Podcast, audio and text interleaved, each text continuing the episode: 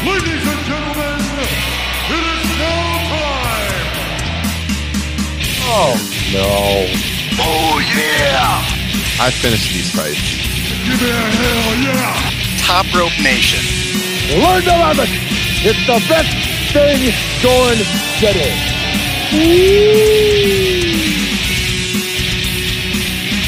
What is up, Top Rope Nation? Settle in. This is going to be a good one. I am confident. I'm I'm ready. Kyle, I know you're ready. You got the notes ready. Justin's hyped for this one. It's episode 232 of the flagship Top Rope Nation podcast. My name is Ryan Droste, joined by Kyle Ross and Justin Joint, as I mentioned. And tonight we're looking back three whole years at WWE. And when the McMahon family told us things were finally going to change, where are we after that declaration? We're going to go into it tonight. Before we do, let's go around the horn and talk to the boys. Justin Joint, across town from me here in Iowa. Had a little bit of a wild night last night. Windstorms. It was 70 degrees. We had tornadoes on the ground a week before Christmas. What's going on, Justin? Just happy to be alive, survived the storm, and most importantly, didn't lose power, which is Yes. crucial. It is crucial because we were doing that playback app uh, show last night. Once again, we talked about it on the pod last week. We did a watch along to AEW Dynamite Winter is Coming. Kyle, Justin, and myself. We were streaming live. You could watch the show with us. It was, I mean, literally the TNT broadcast on the stream we were doing over there on the app. If you want to join us next time, make sure you get in that Top Rope Nation Facebook discussion group. We post the links there exclusively and on the Patreon page. Justin, did you enjoy yourself? I had an absolute blast. It was a good time. Good time. Kyle, what about you, my friend? How's it? How are things going out in Ohio? Did you enjoy yourself last night in the, in the uh, watch along? I did. Well, I I'm still getting over just how great Omega or per Omega, No, um, no. Danielson and Page was last night. Just, um, what a match! I've watched it a second time. What do you got to say about that? Oh, you really? turd. Yeah. I was thinking about it. I haven't had a chance yet. It, so Yeah. it hold, holds up upon second viewing. Yes, and there was a lot of little things that you know. For instance, if you're doing a watch along with a couple of buddies, that you may not have picked up the first time, and I think. Uh, you know, some of the critiques of it may not have held up necessarily on, po- like you know, some of the criticisms. I mean, on second view, I thought it was absolutely outstanding, and it might be my U- uh, my overall match of the year Oh wow! when we do that. I, I really loved it, but uh, hopefully, it was not the Texas tornado that came after you guys No, last night. no, couple uh, uh, F1 tornadoes were about 45 minutes north of us. Didn't come through where Justin and I live, so that was good. That was good. But the rain was pouring down as we were doing that watch along, Yeah. hitting the window right next to me. I was surprised people couldn't hear it on the mic. So it was a wild night. Crazy wind. You know, th- th- as we're going to get through, there's a lot of probably different things you could play as the show outro uh, for this particular podcast tonight. But what about throwing on that Texas tornado theme song? It's kind of a banger. I actually always like that song, man. I might have to do that. I think I will. yeah. Stay so- tuned. Stay tuned, listeners. That's coming. But enough about Kerry Von Erich and um, Yeah. more about the WWE, I suppose. We should probably get into this, right? Yeah. So, I mean, here's the thing with our pod lately, we have been concentrating more on AEW simply because I think right now, I mean, we all agree it's a better product right now, but um, we wanted to look back at WWE and, and what they've done over the last three years because they did make that big promise to us. If you're on the podcast feed, I'm going to play the clip. If you're here on the video feed, I'm gonna have to just read some quotes. I'm sorry, guys. YouTube will flag us for copyright violations. I can't do it. But uh, listen to the audio feed and you'll hear it. Yeah, just a, yeah. a quick thing. So, I was sitting in the afternoon, as I often do, thinking about pro wrestling. And I was like, God, like the last three years of WWE, if you go back to like WrestleMania 35 and everything that's happened since then, I was thinking of like, what is like the good stuff in WWE over a three year stretch? Normally, if I throw out any three year stretch to you guys in the history of this company, since you've been watching, you can probably rattle off some stuff real quick, right? And I was really struggling. I'm like, God, what a just god awful period this has been. and then I was thinking, I was like, when did the McMahons cut that dumb promo? And I said, "Oh my god, it's coming up next week, the three year anniversary. We could tie this all together and make a podcast because originally we were going to do like a year in review." But here at Top Rope Nation, we always like to do things a little bit bigger. What if we did a three year in review on the? WWE? Hey, we always bite off more than we can chew, so why not? no, we're prepared. We are prepared. The notes Yeah. are meticulous tonight. Got to give a shout out to Kyle on this one. Yeah, it's it's gonna be good.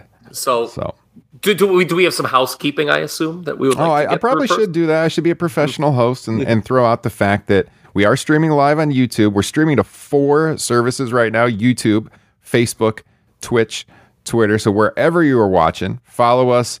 Hit the subscribe button. It helps so much. If you're on YouTube, hit that like button as well. We would greatly appreciate it. If you're listening to the podcast feed, where 90% of our listeners are, if you're not already subscribed, please do so you never miss a show.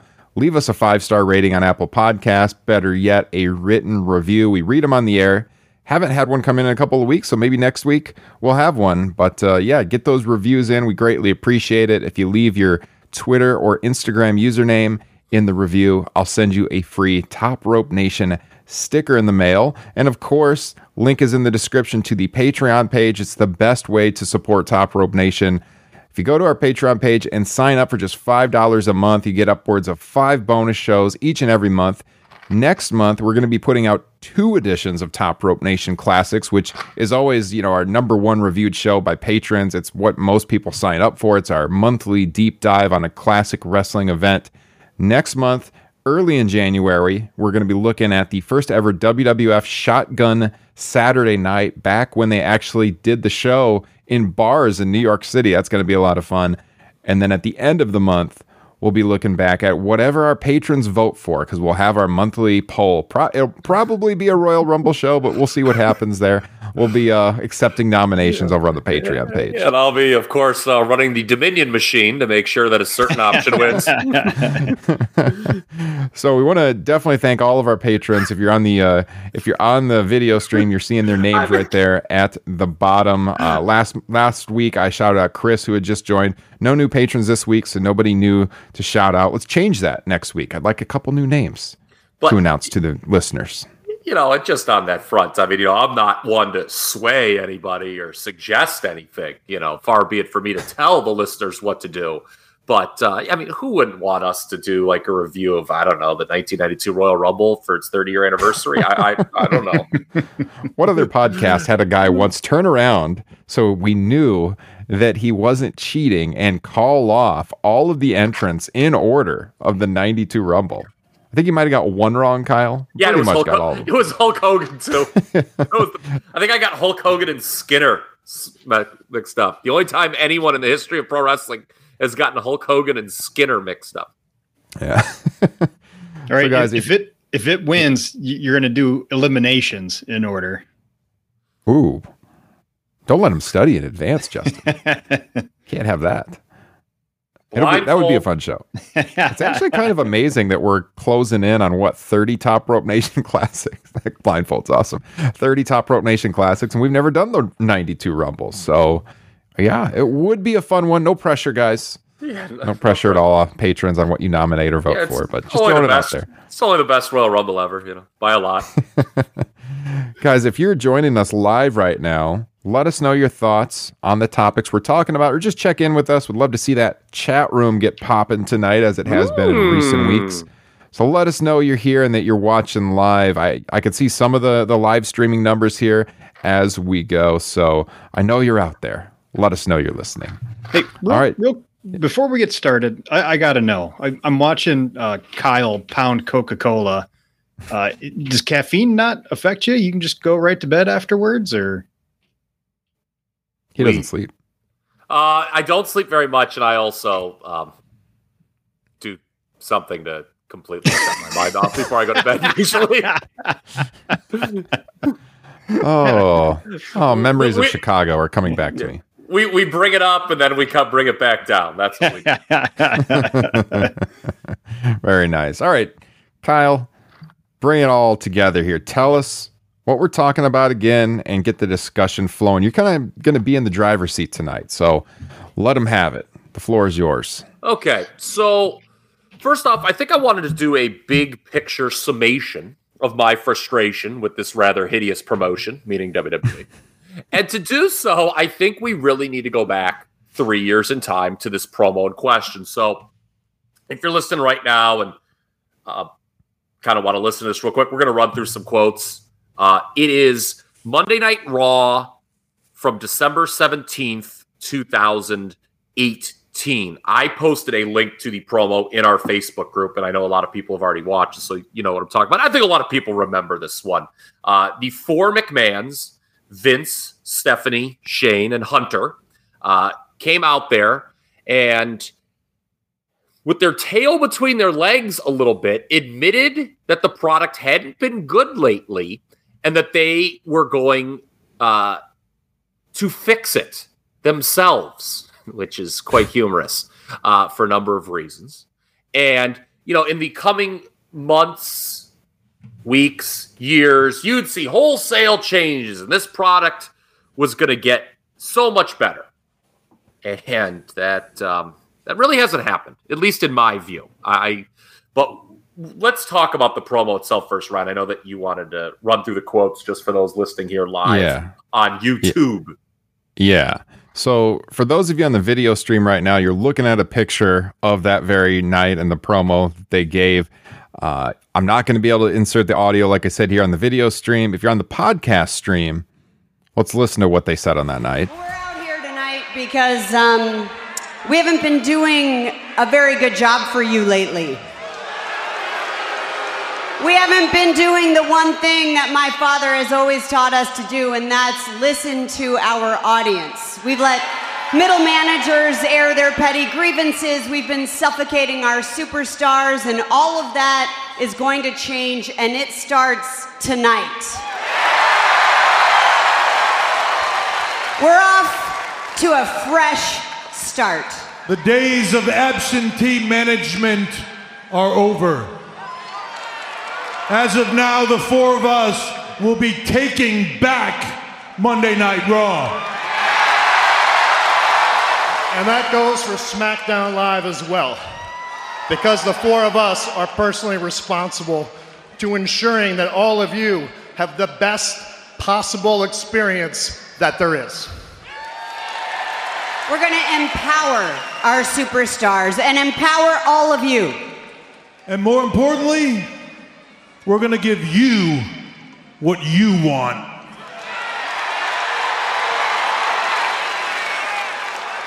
Something new, something fresh. In the coming weeks and months, you will be seeing new faces, new superstars, new matchups. As of now, you are the authority.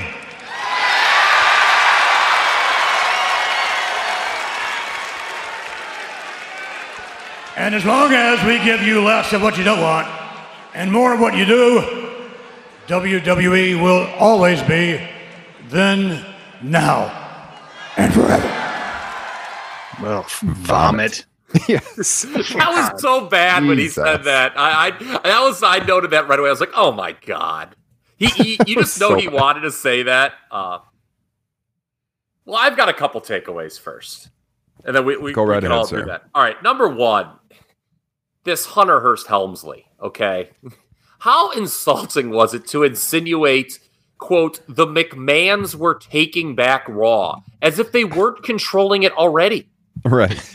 like and, and the only thing that was worse than him saying that as you mentioned right were the people who popped for it in the arena they're like yeah yeah the mcmahons they're Yes. what is wrong i mean well Eating i mean it up, I, man. I mean I, i'm sitting here now not watching the promo i just have these like nerdy replica bear, belt wearing people who like bow at vince when he comes out my mind and i just sort of want to like Hey, hang on. I have some replica belts straight behind me, Kyle. You better tread carefully. oh uh-oh well you're not You see, wearing I, it I don't wear I don't wear them to events. I mean, are you wearing them to the event, like pretending you're the champ? no, no, I do not do that. One thing. Uh, Rep- wearers. I said it. Replica belt wearers. Yes.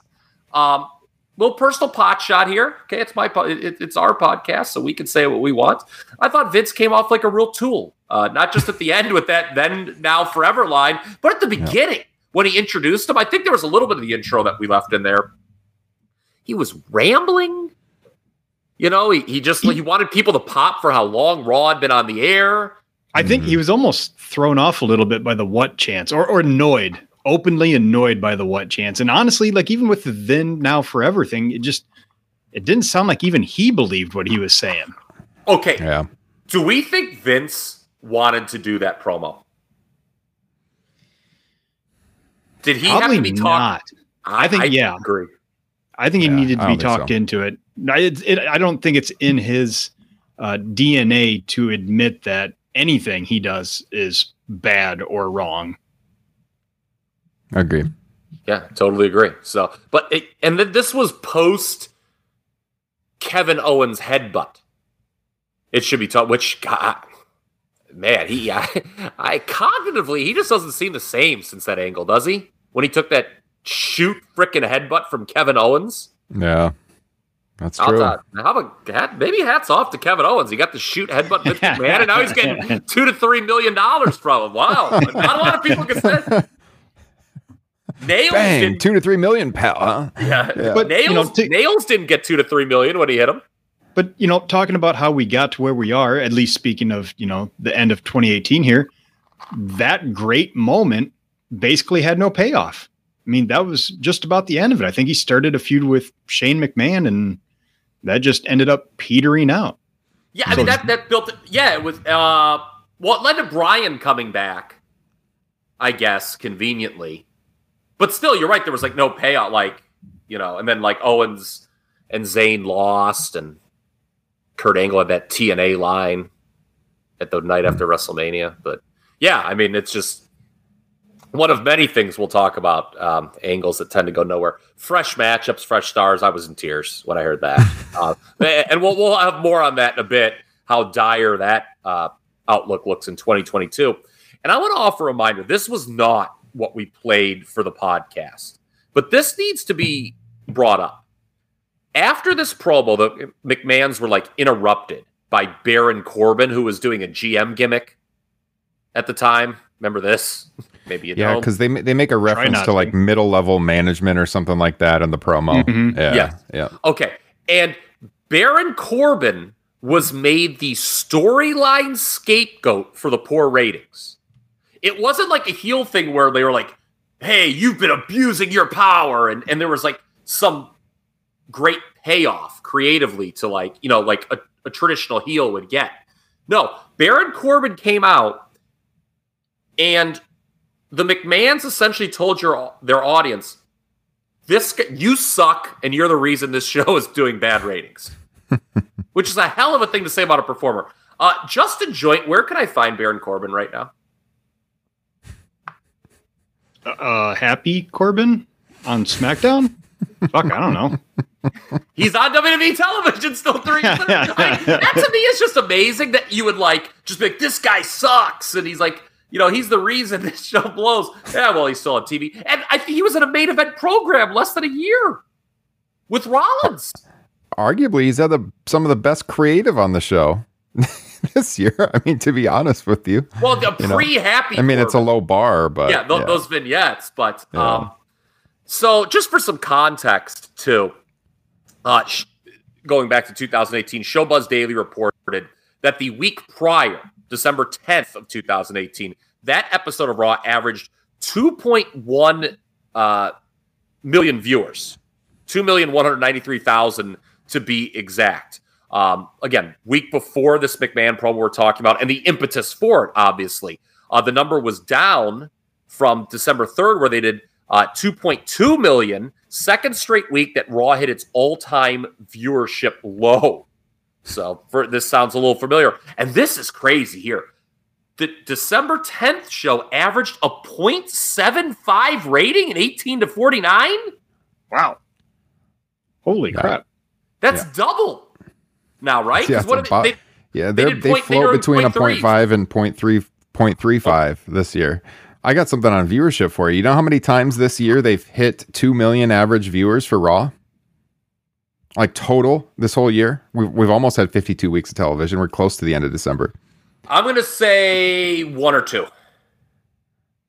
Three times. Three times for the entire year, they've hit 2 million viewers in 2021. And yeah, this was set in the low three years ago, 2.1 or whatever it was you said, Kyle. Yeah. Um, Pretty wild. The, the third hour did over 2 million viewers. Yeah, on third, third hour is really tanks uh, these days. In fact, Yeah. Th- there's no this- way they've done 2 million for a third hour this year, have they?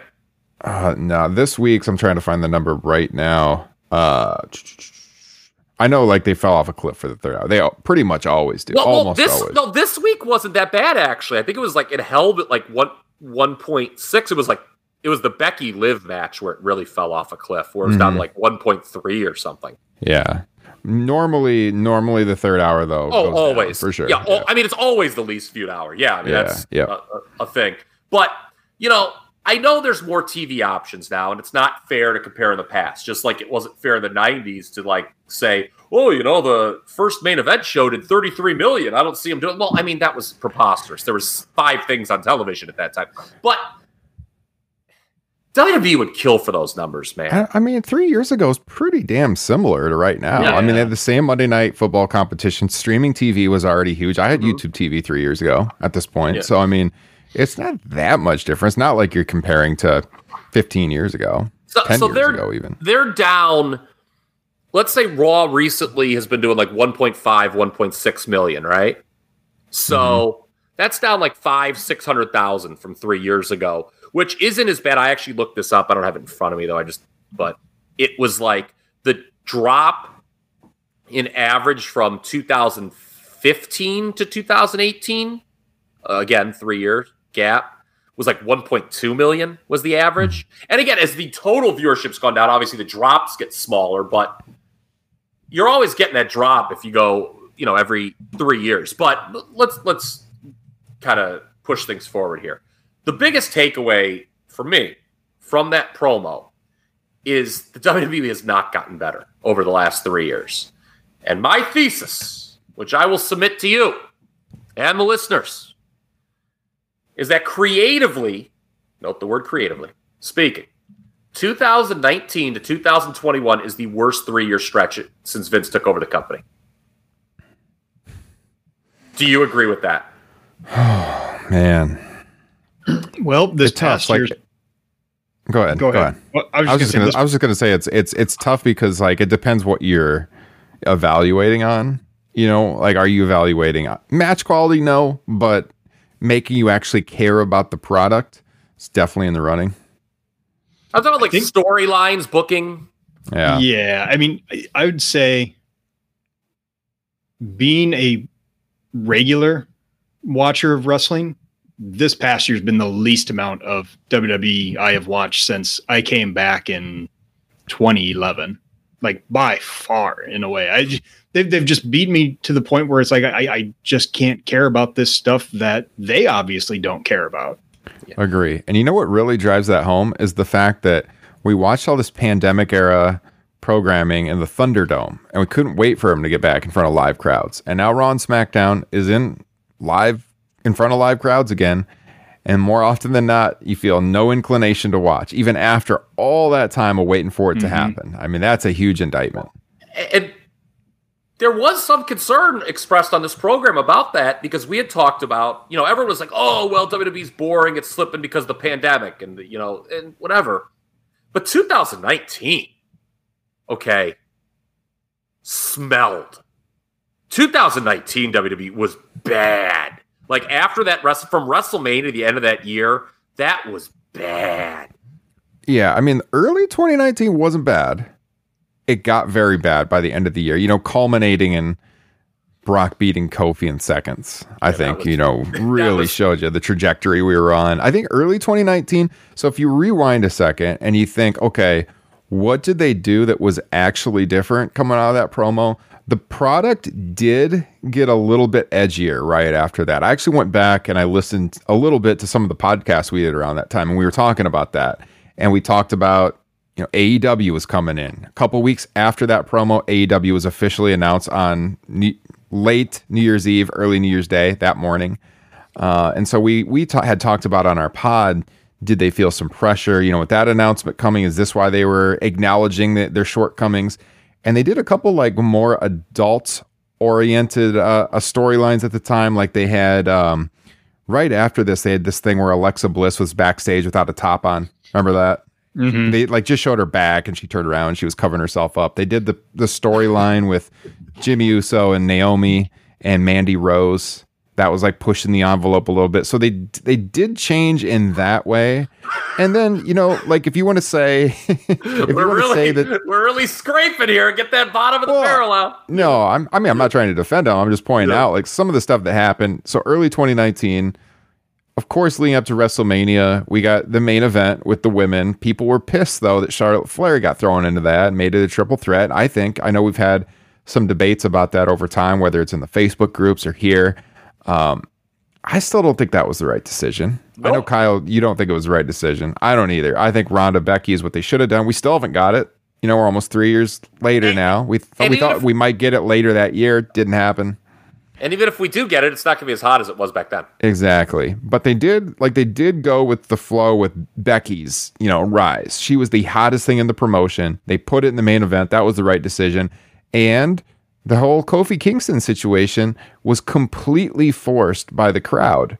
Mm-hmm. Right? Like that was not supposed to happen. And it was very similar, you know, kind of to what happened with Bryan in some ways, where the crowd forced the issue. And we get, ironically, Kofi winning the title from Daniel Bryan at WrestleMania. And that was a good match. It was a great moment. I, so, like, thinking of 2019, there's some good moments, but it's all early in the year. As that Yes. year dragged on, it got terrible, to your point, Kyle. And then if we go into 2020 and 2021, the highlights to me are going to be a lot less. And 2019 is clearly superior to 2020 or 2021. Well, well, okay, and that's what I want to get to. All right, I'll concede those two things: Kofi Mania and the women getting to headline WrestleMania. You know, Becky Lynch eh, for a time was the hottest performer in the company. Okay, I, I don't. I personally am not as high on either of those two things as most fans are, particularly WWE fans. Uh, but other than those two things, which again you have pointed out, early in 2019. Okay, so that's the earliest part possible of the a time period we're talking about. What's on your 2019 to 2021 WWE comp tape, Justin? Like, if I'm like, hey, dude, hey, dude, like, I Justin's face. I just wa- I woke up out of a three year coma, and I want you to share with me the best of what WWE did. What are you putting on that other that other than what Ryan just mentioned? I, I think just the 2020 Royal Rumble, and that's probably it. I The knew you were going to say that. Yeah, I knew, I knew you. I knew you were going to bring that up. Yeah, that came to mind for me. Um, the Sasha Bayley feud. I guess. Yeah. I mean, But, Bayley's like- 2020. Yeah, Yeah. but like to me, you know, I was thinking about that even, and it was good, but the standard by which it was good was kind of sad because it was actually just a feud that was sort of done logically. It wasn't anything like particularly special. It was like WWE actually just saw a feud from start to finish without screwing it up. And if that's the bar that we're giving them credit, that's kind of sad.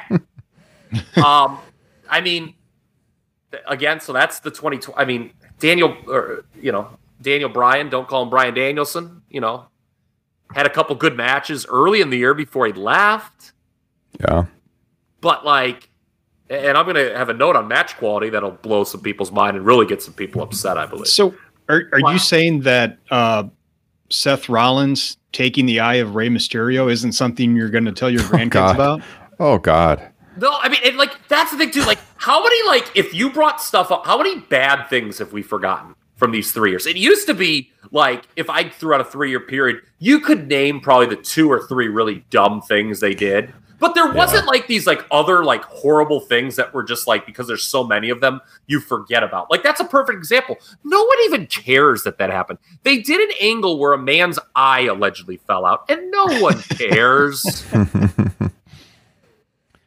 Yeah, I guess looking at the other highlights, you, you mentioned the Rumble, Justin. Drew was definitely like the biggest casualty of the pandemic because he got such a pop, you know, when he when he won the Rumble, and that would have been a great moment at WrestleMania if he didn't win it in front of an empty performance center.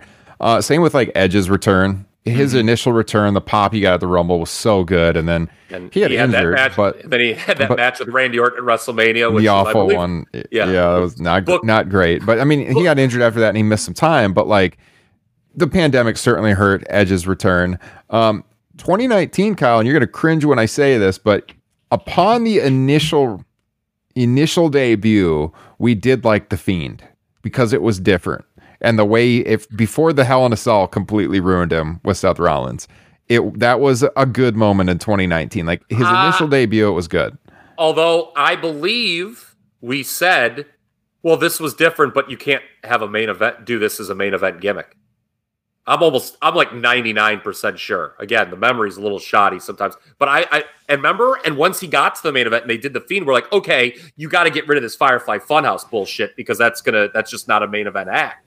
And then they didn't do it. And that's not, I mean, yeah, that Hell in a Cell in 2019.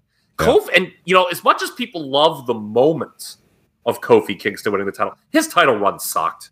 Let's just Yeah. let's just mm-hmm. absolutely call a spade a spade and a turkey a turkey. That title run stuck. And I'm not saying it was necessarily his fault, but it was just one of those like everybody comes out and says, "Yeah, Kofi, that was a great underdog moment, but you're not really a deserving champion. And it was rinse repeat. And then he got his ass completely handed to him, like you mentioned by Brock Lesnar. Yeah. And that pretty much drove the point home that they were telling. They I mean, almost they they probably should have just gone back to Bryan within a couple months because that what he was doing was great as the the planet's champion.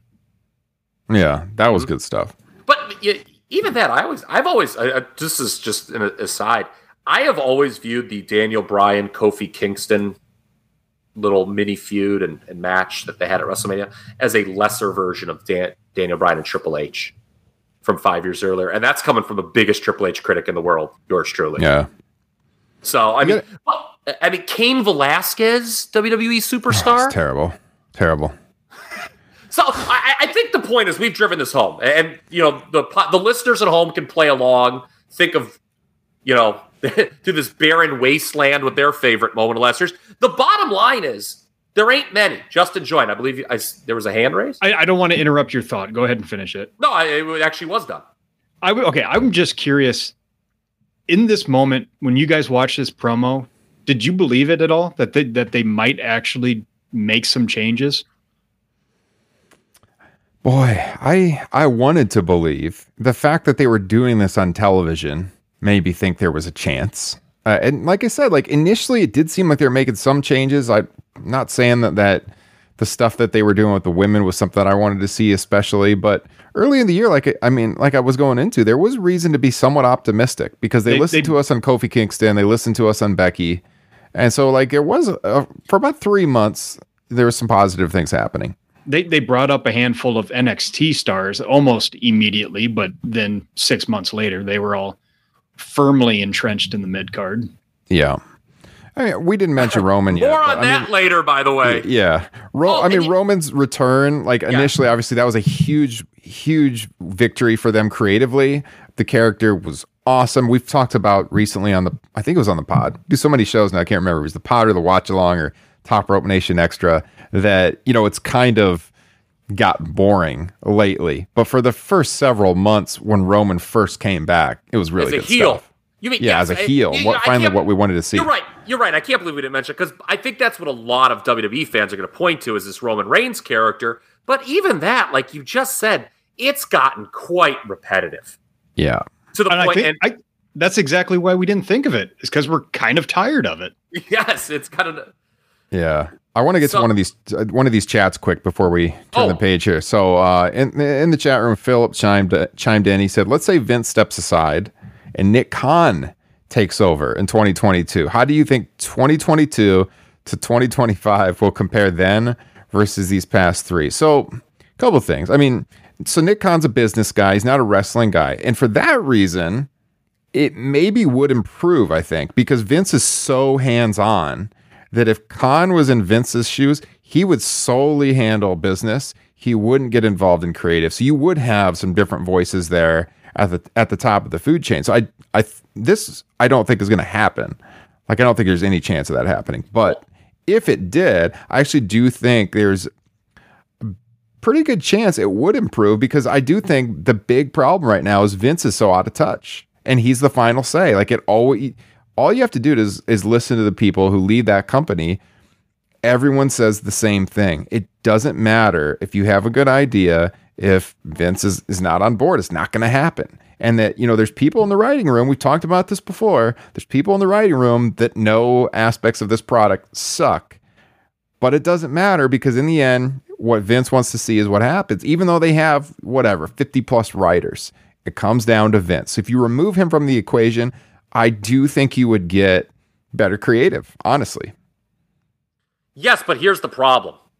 Who is Nick Khan going to have have running the wrestling product?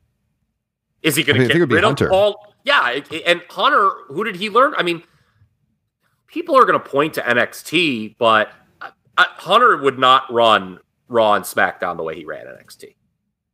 I don't have a ton of faith in Paul Levesque running the show. I mean, would it be better than Vince? Yes. Vince is a massive, massive problem right now.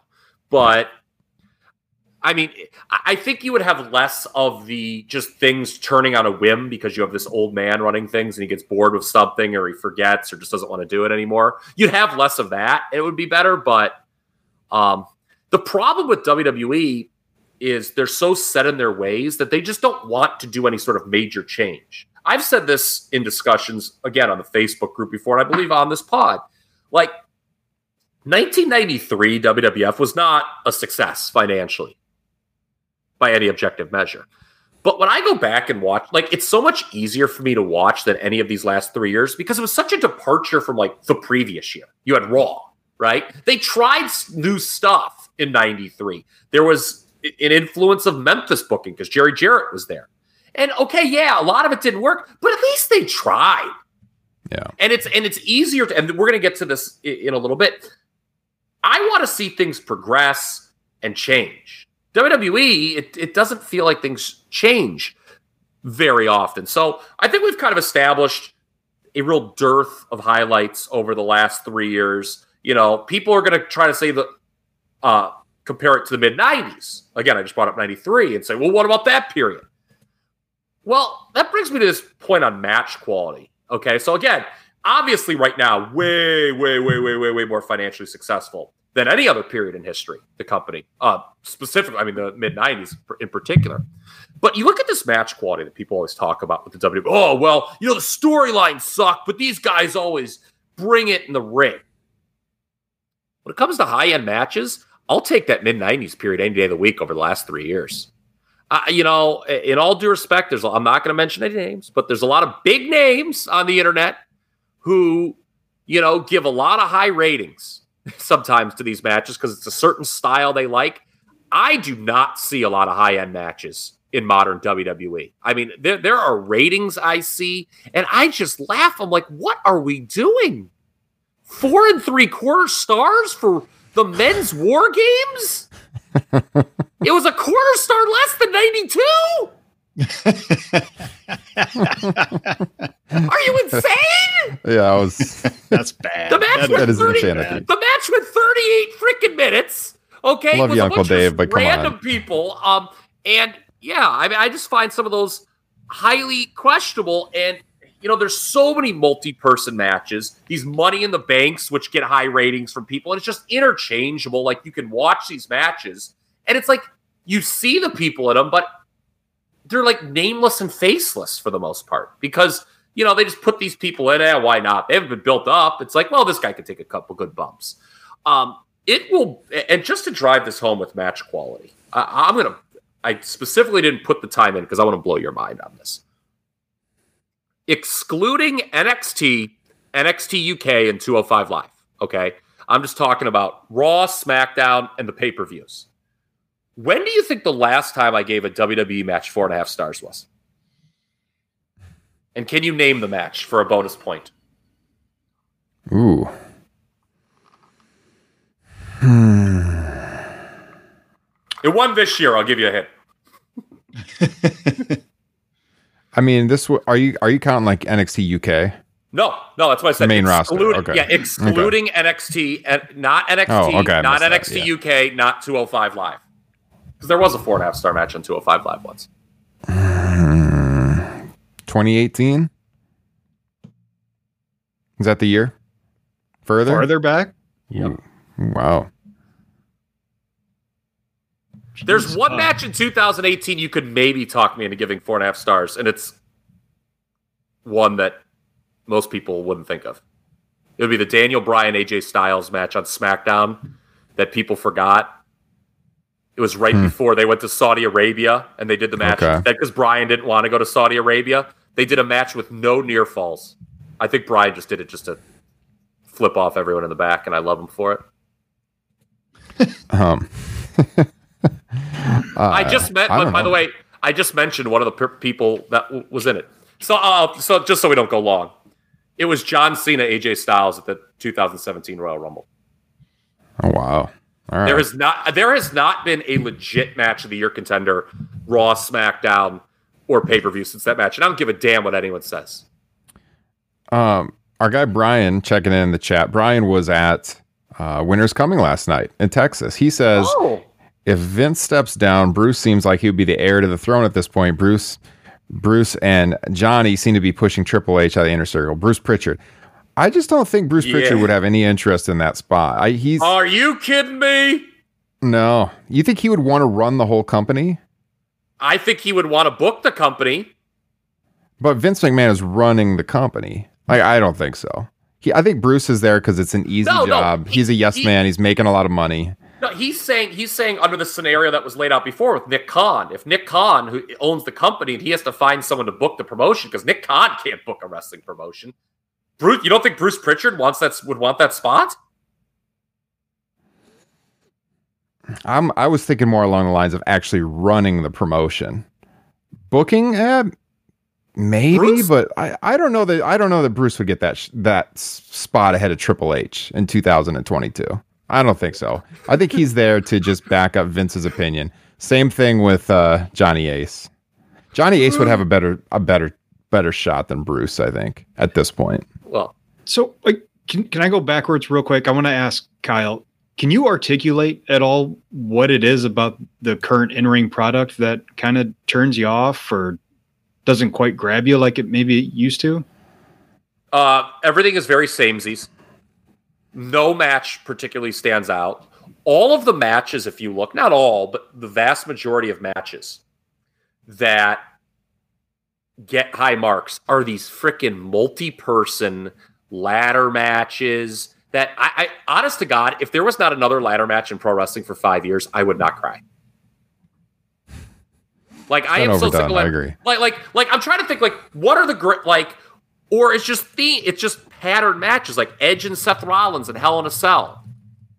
I did I said it on our uh recap of Crown Jewel the- with, with me and Liam. I, I said right there, I'm like, there's going to be people who think this is a match of the year contender, and they're lying to you. Yeah. I mean, it, it, was it was just like WWE has a for they almost have a trademark for what makes a good match, and I just see through it, and it's uninteresting. It's almost Pavlonian. I mean, what do you think the best matches are of the last couple years in WWE? That are again excluding NXT, NXT UK, and I mean, again, mean- the- the- to your point, it's when somebody does something different, like when Roman came back playing that heel character, his first, you know, two or three matches that he had, especially the pay per view ones, I thought were really good. But then it t- kind of to your They point were- became formulaic. Mhm. And, and to be now, uh, this will blow your mind. The, the span between four and a half star matches present to 2017 is longer than it's now longer than say the difference in like 87 to 91, where you would like Savage and Steamboat, and then Savage and Warrior. That was a, a long gap. There was no four and a half star matches in between those two. in WWF. The difference now, and to your point, uh, Justin, I think it's forgetting. There are a ton more, obviously, of like three and a half star, four star matches. But I'm talking about that high end. Like, if you want to go back and compare to that mid 90s period, which again, financially was not successful, but give me these Brett and Shawn matches any day of the week over anything that's happened in the last three years of WWE. Yeah. Th- There's I- no ma- there is no match in the last three years in WWE that's as good as Shawn Michaels Mick Foley in your house ma- mind games. None. Hmm. Nothing that seems memorable. That's for Nothing sure. that really stands out. Yeah, I mean that's the problem. It's it's hard to even for me. It's really hard to even remember the matches because There- the story surrounding them is just not there to make it to really set it And- into your mind. Like, okay, what was going on TV at the time, and then you think of the match. Like it's just not there. You have some good, decent matches, but that's about it. Yeah, and they're, again, they're good. There's nothing wrong with a three star match, but like they don't like to me a four and a half star match. That is a match of the year contender. That is at the end of the year when we do our year in review. I will bring that match up in the discussion for match of the year. There is, I'm warning. There, I'm not even thinking about a WWE match when we have that discussion. I think what what was the best WWE match this year? Was it Bianca and Sasha? Hmm. That's the most memorable, honestly, for me. and, and and it's kind of hurt. You know, I it's been a while since I watched it. I th- I don't think I watched it a second time. I went four stars on initial viewing.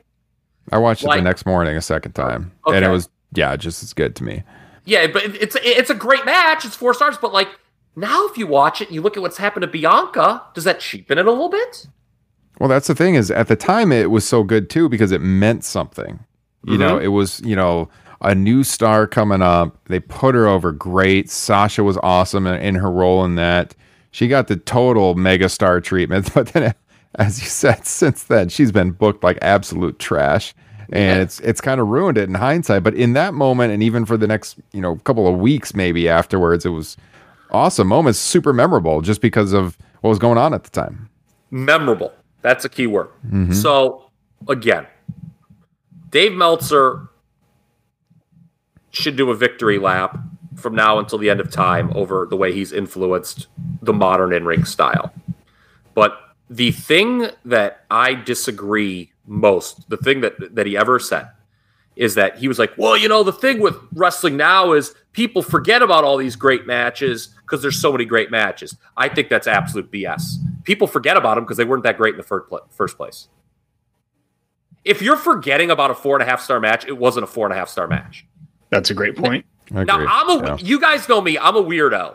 I could list off probably every match I gave four and a half stars to from like 1990 to 2005. Now we don't have enough time. I have to do no that, doubt, and that would be weird. Okay, it's not hard like to remember. So like it, it's again Dave because he's influenced the style so much. Of course he's gonna like everything a lot. But yeah, I mean if you're not remembering these things, nothing. Again, I, I mentioned I didn't have Shawn Michaels Mick Foley written down in the notes. It's just a match that comes to me from that time period. It's very easily remembered. And people are going to say, well, because it was so much better than the other stuff.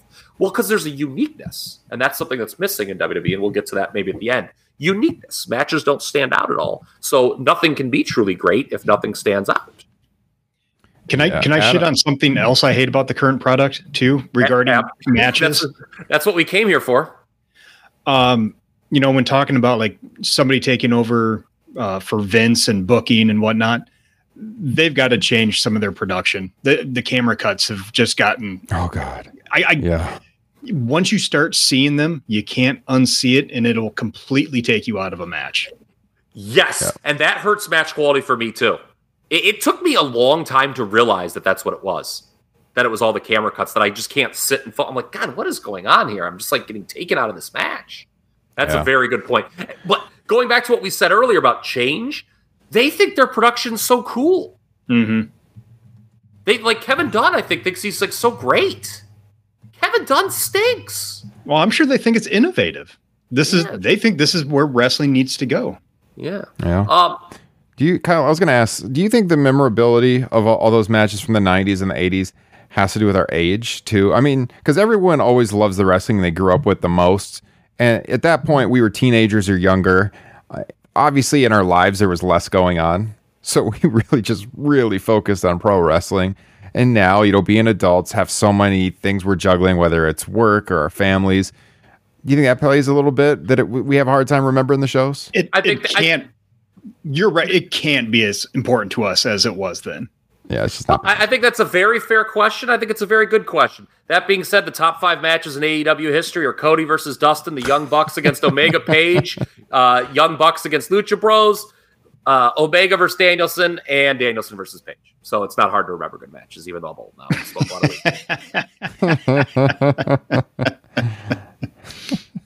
weed. uh, I mean, I, this is a good question. Do do my students talk about WWE? Almost never. Almost never. I mean, I can count on one hand the amount of times I've heard kids talking about pro wrestling in the last five years. And in fact, just today, there was a kid um, putting kind of like a sleeper hold on a kid between classes. I was like, take him out of the sleeper hold. And then I even I threw out the million dollar dream. They looked at me like, what the hell are you talking about? They're like, get this guy out of here, man. This guy's freaking giving us homework. He's talking about the million dollar dream. This guy's No, I'm, I mean it is it is a loss. It's one of these things I've talked about before. I do think today they're they're not attracting those young fans that are going to remember it in the same way we did in the 80s and 90s. It's like a skip generation. Never lived through a boom period if you're under 25, really, or really have any memory of that. And I mean, the audience is a lot older, especially WWE. Their audience is very old. You know, I'm almost 40 years old, and I think I'm I'm younger than their average, their median viewer. Yeah. The median Oh, viewers. Okay, so. to test your theory, name any year of the 2000s, and I think I could tell you like the best WWE matches from that year. Mm. 2007. 2007. You've got Cena and Michaels in the match in England on Raw.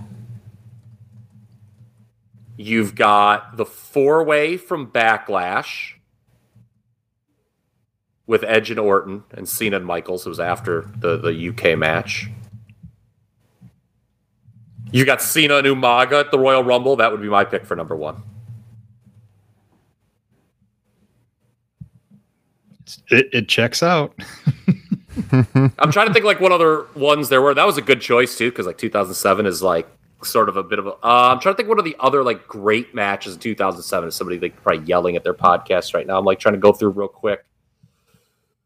Did Yeah, you I mean, care? did you care about Randy Orton versus Triple H? Last Man Standing, No Mercy. That was okay. That was kind of an interesting pay per view. That was the one right after Cena got hurt. Again, okay, so you mentioned I can tell you exactly what Cena got hurt, and they had to like determine a new champion. That actually drew a bit of a uh, a number on pay per view. I liked Randy Orton, and Shawn Michaels at Survivor Series, where Shawn couldn't use sweet chin music. So I completely maybe, forgot about may- the match, but now I remember. Just, yeah. maybe it's I- just me and Ryan who who, who No, are stuck I mean- to our nostalgia picks.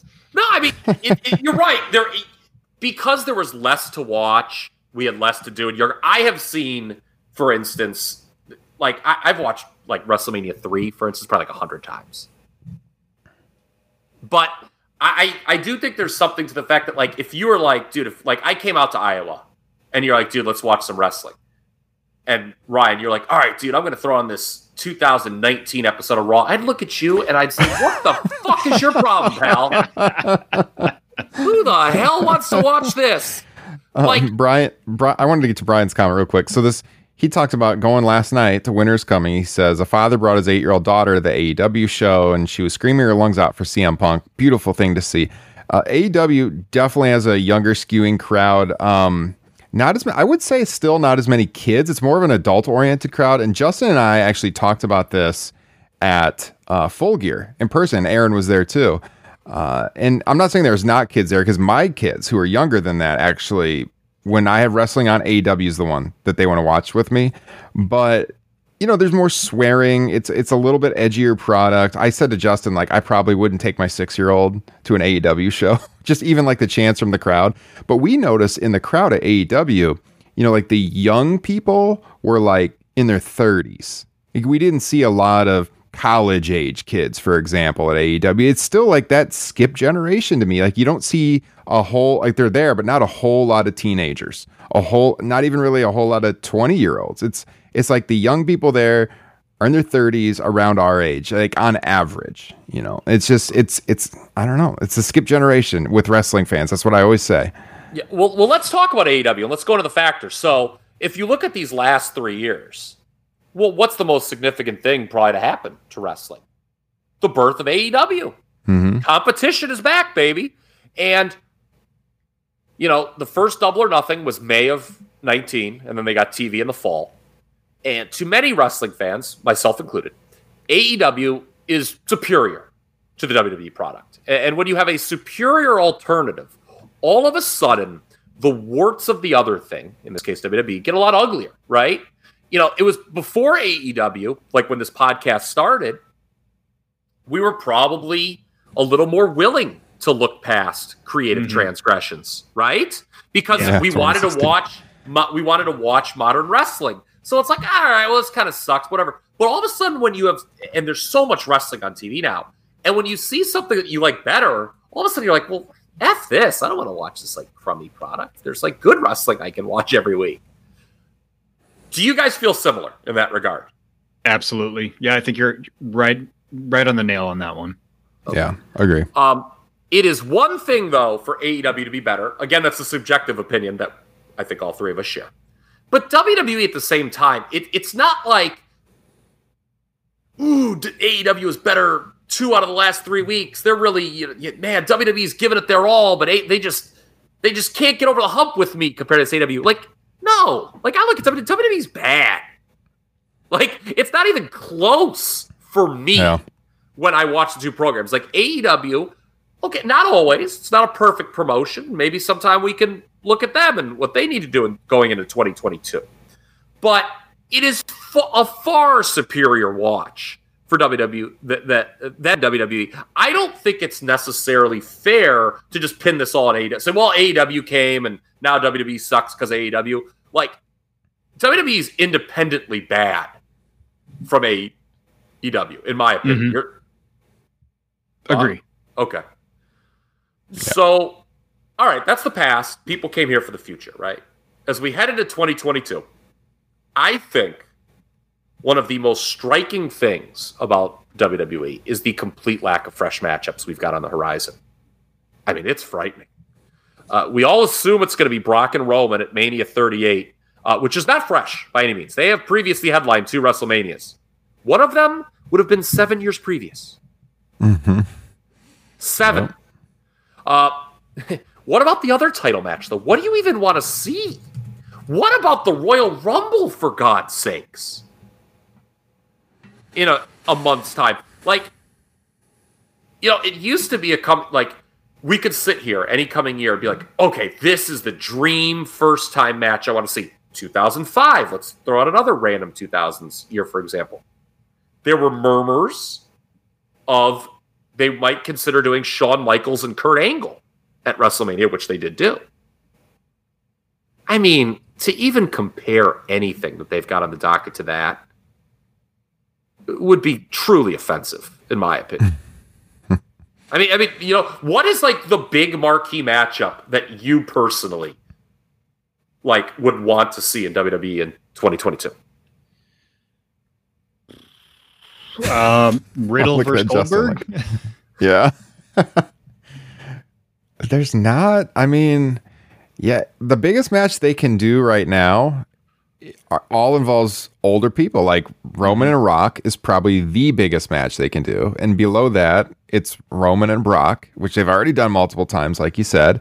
And then outside of that, it gets really murky. Like I've seen people talking about with with KO resigning and everything. Like Owens and Edge might have a feud. That'd be pretty interesting, but it's not like I'm not like super into it. I, I wouldn't mind watching that, but I mean, Yeah. like, I mean, what what is out there? You know, we all wanted Big E to get the run as world champion. We've got that. That's a good thing. I mean, we didn't even mention that as one of the highlights. That's a, that's a highlight to me. Is, is Big E winning the title over the last three years? Although it- it's happening run- recently. His run is kind of smelled though. You were right, but the moment was cool. Um, but like, yeah, there's not there's not an opponent for him that I'm like dying to see at WrestleMania. And yeah, when you when you get usually when you have great WrestleManias at this point, you can start to kind of piece it together. I mean, you can go back into our archives and listen to us talk about even in years that weren't great, we were talking about matches that were probably going to happen and did happen months in advance. And I don't really have that feeling right now on anything other than Brock and Roman for a third time. to this point, and again, out of this three year period, 2018, the WrestleMania where we all went to in New Orleans, we were head over heels looking forward to that thing. There were Mhm. people going in saying this could be one of the great WrestleManias of all time. We- We were breaking down this card, like, oh my god, this is going to be great. All these things. I wrote a column on it. Yeah, about like and- the strongest, possibly the strongest card in WrestleMania Yeah. history. I mean, you look at some of these cards for the last couple of years. Are you kidding me? and, and, and and you know, it's funny, Ryan. You mentioned a lot of these big matches involve older talent. Well, one of the big stories of 2021, no doubt, the complete dismantling of Takeover era NXT, 2014 to, I guess, the present, uh, or you know, a couple months ago. Virtually, in you talk about a, a generation being passed or skipped uh, with fans, Ryan. How about an entire generation of potential WWE superstars being wiped from the promotion? Yeah. I, I mean, when when you sit and you watch WTV and you're like, my God, I feel like they've done this match like 82 times, or my God, this guy has been on TV for 10 years. What the hell? Well, I'll tell you why you're saying that is because the pipeline that they were supposed to have was not only stopped, but was shoved. They, they, everyone was sent back or, or sent out of the promotion. I mean, just look at the champions of NXT in the takeover era. Okay, Ciampa's the champion now. He's not making the main roster ever, right? That's pretty much understood. He's gonna be a trainer when he's done. Mhm. Um, Samoa Joe was the champion before him, right? Uh, have have we ever got an explanation why he just randomly relinquished the title? By the way, is that coming? Boy, I don't. Yeah, I'd completely forgotten about that. Did, did Vince hold him at gunpoint and just make him do it, and we're just gonna all forget about it? Um, That's what he let- hopes. Well, let's play a game though. Okay. Before Samoa Joe, the NXT champion was Karrion Kross. Where can he be found? No. Gone. Uh, before Karrion Kross was Finn Balor. How's he doing? Falling off of turnbuckles. It was Kross before because Balor won it. Like Kross had to vacate it, right? He got hurt. I'm almost positive that happened. That sounds right. Mhm. Yeah. Okay. Yeah. Uh, that's right. uh, Keith Lee was the champion before Karrion Kross. Where can I find him on WWE programming? Gone. Adam Cole. Where can I find him on television? AEW baby. Far superior product. Johnny Gargano. Potentially Gar- part of that far superior product soon. We'll see. Well, n- maybe not particularly soon after his child is born. Yeah. Um it gets fun more fun too when you you think back. Uh Malachi, don't call me Aleister Black. Where can he be found on TV these days? Yeah. Andrade, don't call me Cien Almas. Where can he be found these days? I mean, so You know, some of these guys aren't particularly young though either. We should also mention, like that's the problem too. Even with that pipeline of bringing up these people, they were established indie stars who went to developmental, and then they brought him up. But like, you know, we're just getting.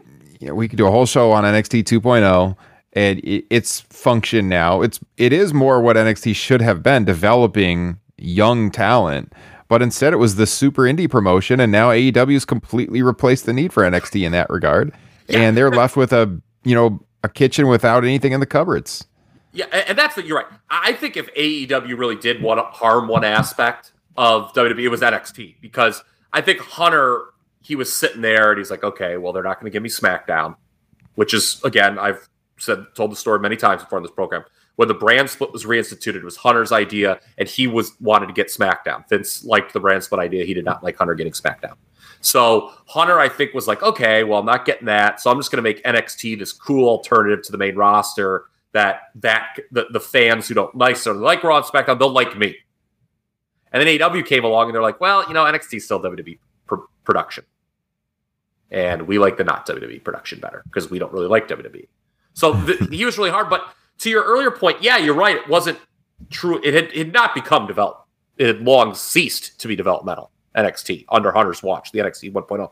But still, those guys should not have been in NXT very long and should like be populating the main roster right now, having good matches, Mhm. more intriguing stuff. Like when you look at just the barren wasteland uh, of those Raw and SmackDown rosters, the lack of fresh matchups. Well, it's because the the guys they groomed to be on the roster aren't there. Yeah. They're on the they're on the other freaking show for the other team. So, um, and this puts a lot of pressure, by the way, on uh and the NXT 2.0 guys. Because I mean, some of these guys we're going to go back to just how old some of these people on the main roster. I mean, they can't wrestle forever, and so they. I mean, the hit rate for NXT 2.0 has got to be high. I mean, if those guys aren't good, they're in a lot of trouble. hmm I mean, is Edge going to wrestle till he's 60? 55? I, I mean, I, I, yeah, I, you know, it's like, I mean, they've got to, they, you know, really, I mean, there's a lot of pressure to have those guys come in because they, they wiped out a whole generation. Um, and, and those who did make it through initially, because it wasn't all first this way, they, you know, some of the ear- early champions of NXT had some success.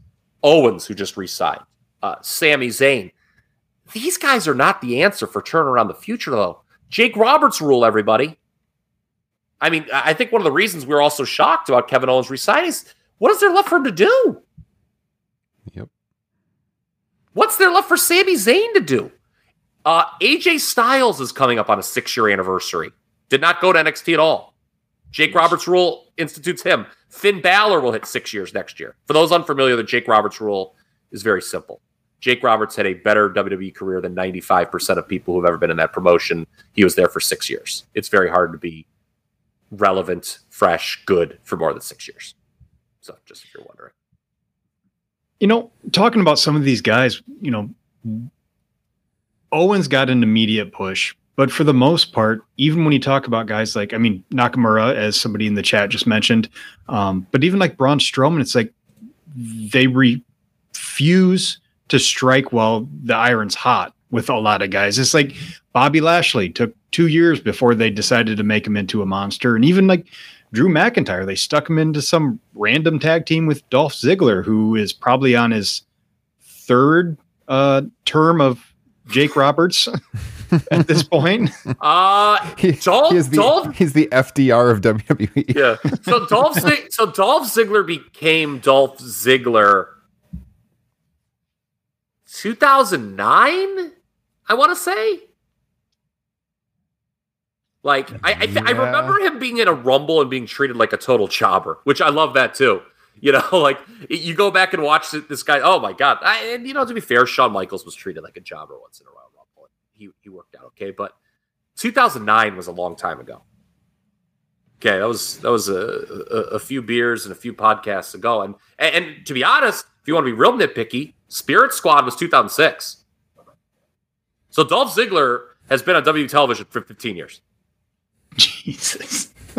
Coming up on 16 years. That's insane. That'd be like if Hogan came in in 84 and was still there in 2000 without a break. Well, and, also keep in Well, I mean, mind, uh, he went off of TV for a yeah. little bit, but I Well, mean, Hulk- for the most part. well, and, and a big difference is Hulk Hogan actually drew money. Yeah. Okay, I mean, I'm just thinking so, a timeline of like a guy being around. Yeah, I'm not yeah, comparing him to Hulk Hogan, So- but yeah. and- okay, so look, going beyond NXT, let's take a look at those that are there on the main roster right now. Even in headlining positions, people that are viewed as the stars, Reigns, Big E, Rollins, they've all been there since late 2012. When did Big E debut? I, I, I couldn't remember. Hmm, It was that's right around that time. It was before 30 WrestleMania 31 came in Oh. as part with Dolph Ziggler and uh Wait, excuse me 29 29 yes, okay, okay. I was gonna, 29. okay, when you said 31, I was like, that's not that. that yeah with, with Dolph and AJ Lee Yeah. so and, and yeah, he was there for the cash, and I remember, but he had to have been there for a little. So if if he had to come in, like let's just say early 2013, the Shield we know debuted in 2000 Survivor Series 2012. That was nine years ago that we've been seeing. And, and Roman Reigns, I know everyone wants to, you know, oh my god, this this heel character, my god, they've got it so right, it's so perfect for him. Well, it would be more palatable and less boring if they didn't try force feeding him as a main event baby face for like five to six years previous to it. mm-hmm. You know, it, it, it like yes, okay, he's good now in his role, but he's been a main event guy for over six years. Well and he's, he's recently been beating anybody who you could think might be a challenger for like Big E or anybody I- I- Nobody to beat him. Yeah. I saw that comment, by the way, um, Philip. Thank you for that. Oh wow, we're getting all the information. I like this, Philip. Thank you for doing this. So December Official Top Rope Nation researcher here. Ah, December seventeenth. There we go. My God. There- what a famous day! Just like you know, six years before the McMahon's cut that promo, Big E debuted. Um, and here's and, and, you know, with Bruce and uh, Johnny Ace, who were brought up earlier, since they've come back, and they very much and you talk about making a power play. This is why I think Bruce would make a power play. It's no coincidence who they've wiped out on the roster because those NXT guys, who are they going to be loyal to? Who were they going to be loyal to? Hunter because Hunter brought him through. They were going to be more loyal. And Hunter, I think, this is me speculating. I don't know this, but I think I have a good intuition. I think Hunter, his whole goal with NXT was he was going to have a whole generation of guys that were more loyal to him than Vince. They were his guys. And who got wiped out with all these cuts? It's almost all Hunter people. And Johnny Ace and Bruce, since they've come back, who have they leaned on heavy? People from the 2000 to 2010 decade. Yeah. And the, the the crazy thing is, it's not that they've just been there for so long. How many of these guys have peaked already? Like a while ago. Like That's how what we talked about with Owens. Yeah. hmm like, but it's way more than Kevin Owens. Like Kevin Yeah. Owens, like Kevin Just Owens a- can still he can still turn in a, a, a decent performance. You know, Oh, no, no doubt about it. But his character peaked years ago, Yeah. like 15, 16. And, you know, since then, he has been treated like an upper mid card guy. Yeah, as both a, as a baby face and a heel, and that's true. I mean, Yeah. look at some of these guys. Edge, I know he was gone for a long time, but that's also forgetting about the fact that he was a television regular from 1998 to 2011. And it's not like the WWE is demonstrably different from when he left 10 years ago to today. Yeah. And, and, and Bobby Lashley, okay, they got him right, you know, last year or this year, but he's, you know, he's been on TV. He was on TV in 2007. Rey Mysterio is still on TV. Randy Orton is still on TV. Jeff Hardy recently released. How long does he go back? The Miz was on WWE TV, I believe, in 2006. So, Yeah. like, the, I think their thought process, well, we're going to attract people back that were watching in that time period. But the thing is, like, are those people really going to be like, be like, oh my god, all these same people are still on TV? Like that's the way most like people a- think about it. Yeah. It's like WCW attracting back the old fans with much bigger stars, but they were switching companies, so it was like fresh. It's like Yes! you're gonna you're gonna attract back people from watching the same people from 15 years ago when they've been there the whole time. So it's like, oh, they're still there. You know, like, nothing's is another guy. I mean, shit, God Yeah. bless him. Okay, a good hand, a good worker. But I mean, Cesaro, we all love him. How long's he been in this company for? I mean, it just it just feels like it's the same people, and it, it it's. I hated that soap opera comparison in like these stupid magazines in 98, 99, where it's like it's a male soap opera wrestling, but it feels that way where because like these soap operas, you know, it's always like, isn't it like the same characters are like on it for like ever? Hmm like uh, like actual da- these daytime soaps. I feel that's what WWE is. It's just like you could put it on. You could put it on at any point in the last fifteen years. It feels like it's the same damn show, and you haven't missed anything. You know, I, I told the story one time. A buddy of mine, long since stopped watching wrestling, but I was telling him about SummerSlam. This was last year. He's like, "Who's in the main event?" And I mentioned Randy Orton. He threw his hat in the fire almost. He's like, "Randy Orton? Are you kidding me?" and, and for a lot of people, like that era was when they stopped watching. Yeah. It's not like you're bringing back Steve Austin and The Rock. So Mm-hmm. this roster's getting older, which makes and Edge and Miz. Okay, I guess they haven't watched, but like Edge and Miz in 2022, that's a match that feels like something that should have happened in 10 years ago. That that reeks of desperation. And Yeah. especially, and then don't even get me started on this bring your wife to work day element that I'm sure they're going to go with. That that is going to be not inspiring at all. Um, the only fresh talent I could come up with on Raw and SmackDown these days, Damian Priest. Have they? Have you guys watched last couple weeks? They, they don't still have him doing that silly cartoon face, do they? No, when he gets mad. That Not was real bad. I saw this the one because remember we all thought they were going to turn him heel on Survivor Series. Like I watched, and they had him like do this like I'm so mad. It was like really awful and should never be spoken again by anyone. No, I wonder. I Um, wonder who he got those stage directions from. Yeah, yeah, exactly. You you can just tell, and you could tell he was so uncomfortable. It, wa- at least it wasn't like when they had Mia Yim pretend she was having convulsions that one time. That was a Mm. low point. Uh, Riddle, who as Jim Cornette points out, had birds fly out of his ass this year. hmm You know, That is so true. I cannot What? believe That they're still true. doing that. yeah, but like Oh. the thing is, like Riddle, the way he's portrayed, it, it's going to be a certain level, right? Like he's basically there to make Randy Orton look cool in 2022. Like we're we're Is- is- using the so this was in the chat earlier. Randy Orton, Matt Riddle for the title at WrestleMania. They're going to go for a breakup, I guess. But that's an interesting feud because I don't think anyone's going to cheer. That they're gonna, who are they going to cheer? The WWE. They're going to cheer Randy Orton. Yeah. Um, Austin Theory. Oh, how about these segments? You know, remember when the corporate rock first started and they had him standing behind Vince McMahon, getting slapped and doing jumping jacks and receiving pencils?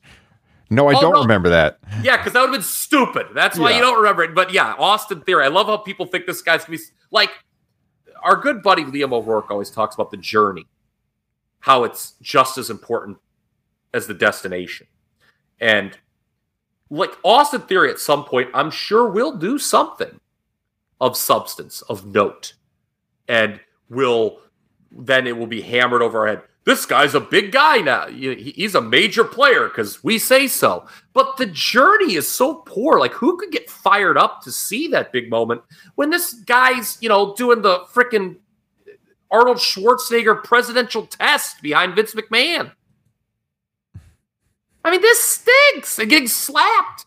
You, you want to make a star. What if he would have just no sold the slap and just hit Vince? you you Go into laugh. business for yourself. No, buddy. I- yeah. No, no, I- I'm not talking about like legitimately. I'm talking about what if they scripted that? If that was the story. yeah. I, I mean, is that not the way to go? They did it with Owens a little bit. Owens, you know, has Mhm. cachet, obviously. Um, I know Street Profits, they're younger, but I, Vince McMahon doesn't really value tag teams, so I didn't include them. And it's just not, it's not just the men either, guys. Six year rule again.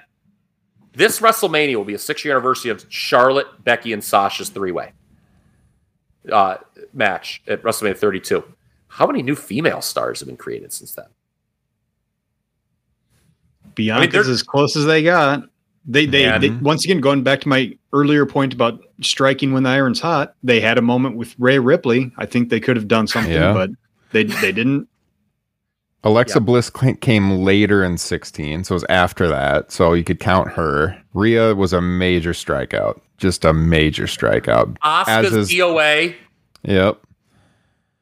Ooh. Wait, wait. I wonder if, if Frank's listening. What about fucking Doudrop? That's for you, Frank. Yeah.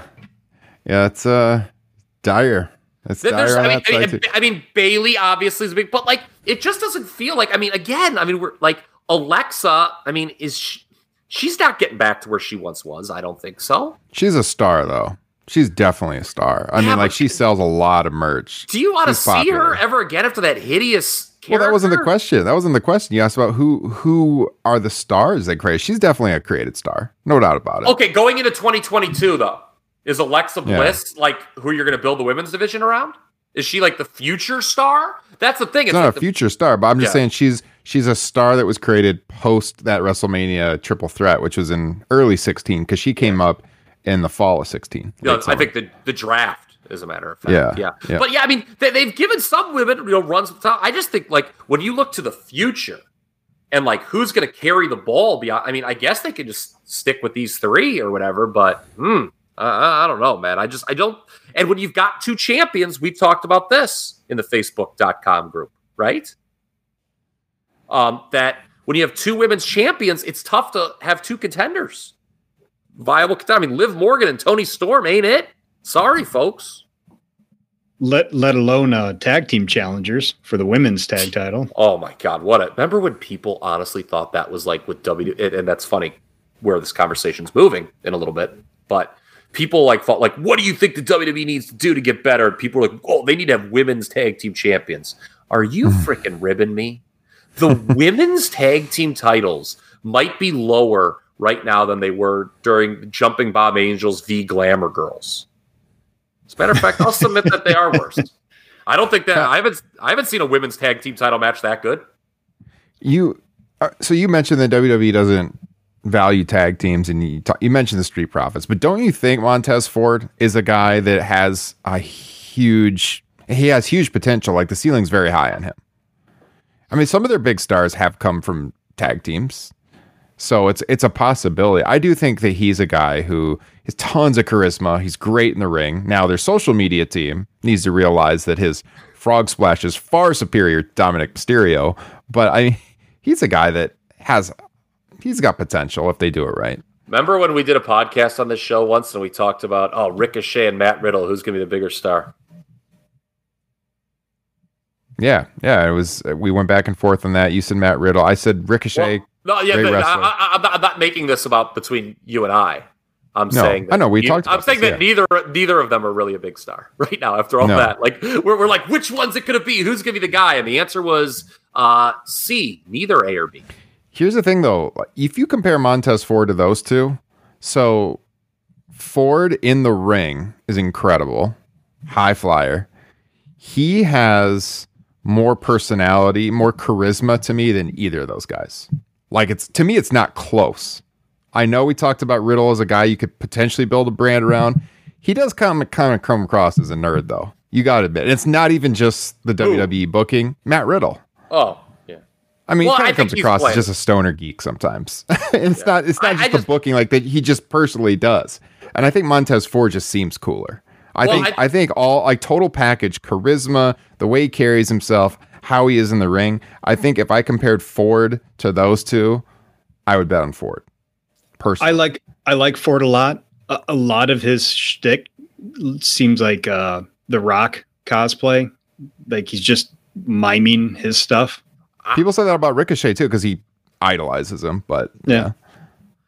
I, I, the, the problem is with anybody too, and this is like an underlying thing we haven't even mentioned. We're like, oh well, who's gonna be the next guy? For there to be a next guy, the system needs to be better. Like the, the thing with WWE, it's not just like, oh, they booked this match wrong, or oh, they went with the wrong person this position. I'm like beyond that. The system is broken Mm-hmm. with the WWE. Like I just like their star making devices aren't that good. Like you're right, Montez Ford has qualities that theoretically it's like, okay, yeah, I could see this guy moving up. If I believed in the WWE, I would say, yeah, okay. Uh, but I, I just don't I don't believe that even people who I'm like, oh, this person's gotta be a shoe in to be a big name this year. I just don't think they're gonna do it right. And that's like actually, to be honest, like maybe like the main point of anything. I just don't believe in the WWE way of doing things right now. They Which they go go ahead. they can't even use. You know, it used to be that you use the titles to help build guys. You know, maybe they start in the tag and then they go to the the mid card title, the Intercontinental, US, whatever. Then they go to the next big one. But um, I just happened to peek at this today. In the past five year, or in, excuse me, past three years since the night before, you know, the infamous Raw we're talking about, there has been 15 SmackDown tag title changes, 14 Raw tag title changes, 14 Intercontinental title title changes. 15 yeah, yeah, well exactly. 15 US title changes. I mean that's the- the titles are just being handed back and forth. They don't mean anything. Yeah, I mean There's many. Shinsuke. What what has Shinsuke Nakamura gotten out of this Intercontinental title run? Do Boogs? people remember he's the Intercontinental? Oh, don't start with fucking Rick Boogs. so, all right, that, that that brings me to our next point. So, go moving into 2022. What changes do you want to see made in the WWE? My my number one, without a shadow of a doubt, is ending this brand split because it. I Yeah. the brand. I didn't like the brand split the first time they did it. I definitely don't like it now. and, and and you appease your two networks if you get rid of it because then you can have your stars showing up on both shows it just doesn't make any sense at it. this point The networks have got to hate Yeah. it. Yeah. Yeah. And and what's so dumb about the brands, but there's many things that are dumb about it. But it's like Roman Reigns is clearly positioned as the superior champion, right? I mean, I mean, mm-hmm. I, I- mean, he's beaten the Raw champion the last two years, But even like if they didn't do that stupid gimmick at Survivor Series, like Roman Reigns is clearly positioned as the top guy in the promotion. It only cheapens that to have a second world champion. You only really want to do this. Like it, it did make a little sense coming, you know, in the early 2000s when they're, you know, Austin and Rock left, and it's like, okay, well now what? you know, and it, and it, it wound up kind of work, not kind of, it did. You got one Batista and Cena both came up but then at one point, and there's podcasts out there, somebody maybe have the tape still, where, you know, I was like, well, you got to end this because John Cena is clearly positioned as the guy. So why do you have a second champion if you just want to build a promotion around John Cena? And that's like the easy stuff with the brand split that you can Yeah. see. Like, it's not even like, okay, why are there two women's champions, two tag team champions, like you said? Um, other things that you would like, to, like, what would you like to see changed in WWE in 2022? I mean, it, like like I said earlier, it's the camera cuts. I need the 50-50 booking to go away. Like, let's you, stop trying to put your marquee matches on every single show. You like, how about some more jobber matches? Build people up so that you can use them at, another time. But obviously, it's it's long term storytelling, which they just don't do anymore. And it- it's a Vince McMahon problem, as we've already said. Like, I mean, we're just screaming into the wind here until he's gone. And I think it is till he is gone. I don't think Vince McMahon will ever step down. And talk talk about the sale and if they were to sell to Disney, like they would keep McMahon running the show, even if they sold the company. Because to outsiders, Vince McMahon is the guy. You know, he's the mm-hmm. one that has the reputation. For people that don't follow the industry closely, they're not going to know that he's been out of touch for years, and they're gonna they're gonna spend the big bucks to buy the company, and they're gonna they want Vince in charge. So I don't think we you know, what, what we talked about earlier. If Vince stepped down and Nick Khan took over and stuff, it's just not realistic. He's not going to step down. Now, No. if something, God forbid, I don't want, think, want anything to happen to Vince McMahon, tragic or anything like that. But if for some reason Vince McMahon was gone, I'm not. I'm Paul, gonna I can't feel my legs. Paul, I, I can't like- feel my legs. If Nick Khan took over, you know, like yeah, because he's a he's a business whiz kid. That this is where I took issue with the idea of Bruce Pritchard being top booker because I'm not sure Nick Khan would make that call. I think he's smarter than that. But yeah, I, I Vince Vince is not. He's not going to step down. It's not going to happen. Are the He's a workaholic. Star-making devices broken, like the Royal Rumble and Money in the Bank? You have two every two winners every Royal year. Rumble and- still carries cachet. I think. I think Money in the Bank. Nobody really cares. I don't think it makes. I won't say nobody cares, but I don't think it's a star making deal at all. Rumble, I would agree yeah, with be- that. yeah, Rumble because of its history, but man, like look at like I mean Edge last year. Um, you know how his WrestleMania title shot turned out. I mean, I, I, again, that's kind of the exception to the rule, and I think the Rumble's still there. But you know, the, the journeys they don't set them up. Um, things that I want to see changed with the WWE is again getting rid of these themed pay per views. You know, oh, it's October. Yeah. We have to do Hell in a Cell. That that that. that but those are Mhm. small things. I think. Um, it you know obviously, but some of this stuff just isn't going to be done. I want to see the wrestlers have more autonomy. Mhm. I, I've said it before. When I watch Raw and SmackDown, eh, I'm not going to mince words. It feels like a poorly acted high school play where the actors are performing at gunpoint. You can tell when they don't want to say the shit that they're, they're saying. And and like even like I watched this um the Creed brothers, you know, down in NXT 2.0. They, they put this uh, video on Twitter. I was I was looking at it before we we did the show. And it's impressive. They were doing this workout. I mean, my God, I mean, I'd freaking be dead after two seconds of what they were doing. But one of the things I don't like about WWE, it always feels like the performers are like trying to impress the McMahons. Going back to the original start of this podcast, where they're not just trying to be themselves and be big stars. It's like, Ah, I'm going to impress, you know, the you know the people in charge by doing this. I hate that. And then that's the thing. Like the McMahons are the biggest star. Going back to the again that promo, the McMahons are the biggest stars, and I think that's a problem with this promotion. They've been, con- I mean, the crowd has been conditioned to think that way, and they gave them that response in that promo. We heard it. You heard the to- cheers, Kyle. You heard the cheers. There was something else I was thinking about. Damn it! And I when I don't. This is why I write things down because then like I was walking. I was The like, oh, Metallica analogy. I'm, waiting going to come back one. to that. No, I'm going to come back to that. There's there was one other thing that I was like I was thinking about WWE that I just really really wanted to see changed and God bless it. I'm to I can't I didn't write it down The sets. and oh I don't. I don't give, I don't give a damn about the sets. Oh, Mo- it's just you know this is what it is because just I got it. It came back to me. Justin was talking about long term booking, and it's not just long term booking; it's just being committed to your booking. Yeah. Okay. Let, let me give you two very recent examples of things, and, and these are things that once upon a time would drive reviewers absolutely insane.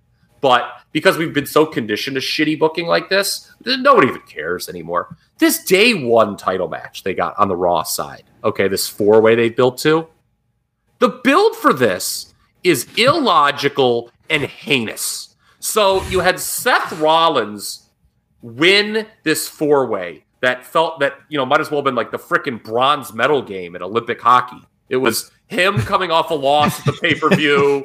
Uh, Norway was yeah, yeah, in Nor- there. Norway was in there. No, uh, somebody else was coming off a loss. The pay per view. Finn Balor uh, was in it. Uh, Owens and Rey had been persona non grata for a while, and they're like, "Yeah, we deserve a title." Why? It's two guys that have been doing nothing, and two guys just lost last night. Rollins wins that, so he's the number one contender. Okay. Well, then Kevin Owens, who lost that match, found a way to get into it. Okay, that's kind of dumb. That defeats the per- the stakes of the match that you established. Why did I care so much about that number one contenders match if a guy's going to sneak his way in? And then Bobby Lashley, go back and check the tape on this. Our crown jewel review. I said, what do they do with Bobby Lashley? The guy was indestructible, and then they beat him five straight matches. Well, the answer was they're going to just bring him back randomly, kill the Mysterios, and then beat all three guys in the match, and he's in too. That is hideous booking. if you like that booking, I'm sorry, you're just wrong, damn it. And We haven't like, we haven't even mentioned like the babyface heel dynamic and how the baby faces always get killed. yeah, oh yeah, Big E, your new babyface champion, just got smashed clean. Yep. And I'm sure he's going to win, but it's like he's well, he's going to pin somebody, and he's but he's not going to be demonstrably better than the other three. And then like there was this SmackDown tag match last week where it was for to see who the best team was in WWE. First of all, they just bring a team over from Raw, RK Bro. Okay, I guess the, the brand split is a rather, soft brand split this time. But correct me if I'm wrong. Did we not just do Survivor Series to establish that? and and They this want you to forget tr- that already. Th- this is truly unbelievable. So they had the two tag team champions competing to see who the best team was, and a team that wasn't the champions, New Day, and New Day beat both champions in that match. So completely undoing what RK Bro had done at Survivor Series. I mean, just like that kind of stuff that is so easy to pick apart needs to stop. It's just so bad. And like again, I think it goes to Vince because Vince doesn't give a shit about that. So um I'm gonna close with a couple counterpoints. Okay. We've been making fun of WWE now for an hour and 33 minutes. Okay. According to the clock. Maybe a little shorter. Again, I, we don't ever stop watches out, Dave Meltzer. Uh, but um did you guys hear that today? He was like, it was, it was a hilarious exchange with Mhm. Alvarez. He was making fun of the six. He's like, well, no one's got their stopwatch out to see if it was actually a 60 minute match. Who would have a stopwatch out? And Alvarez is like, you do for the every Royal Rumble. What are you talking about? yeah. Yeah. it was because like Dave, that's like always a thing with Dave. It's like it comes in at 158. Anyway, Yep. we love you, Dave. And um, so we've been making fun of WWE for an hour and a half, right? I'm going to offer some counterpoints to what we did the last 90 minutes. Oh no.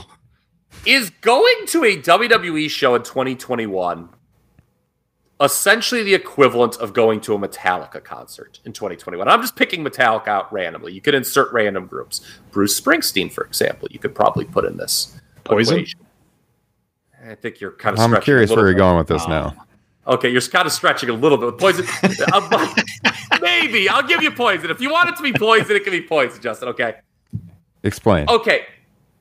When you go to a Bruce Springsteen concert in 20, do you really want to hear him play any of the new stuff? Yes, and his crowd goes for that. I knew this is where you were going. I've made this point. I made this point on a pod we did. I'm trying to remember which one it was. Um, Okay, well then Bruce is not a good example, or you're not a good example as a Bruce fan. Because to me, no, no, no, no, no. I no, I want to talk about this. I made this point, and I can't remember if it was on the flagship or one of our Patreon shows, but I talked about playing the hits versus giving them new stuff every time out. And I specifically mentioned Springsteen because I said people go to Springsteen concerts because he plays a different set every night, Oh, no, and no, he's still writing number one album. He's still writing number one albums that he plays at his concert.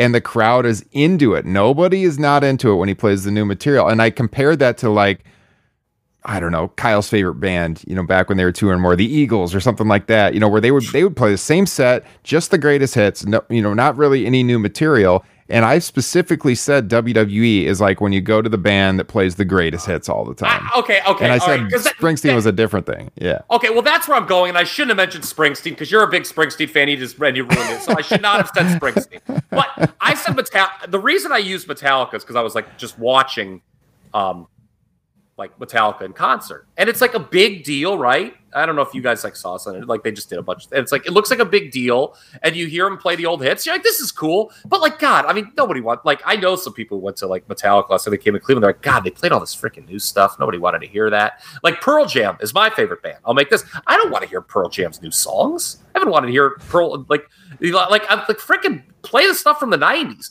And I feel that is kind of what WWE is. To your point. So I mean, you got Yeah, where I was yeah. going. You just refused to have Yeah. Bruce Springsteen linked to it because you're a Well, it's just it's not factually accurate. Like, oh, here we go. Okay, it's not. um, it's not, man. His okay, yeah, his, all right, his latest album's like one of his probably.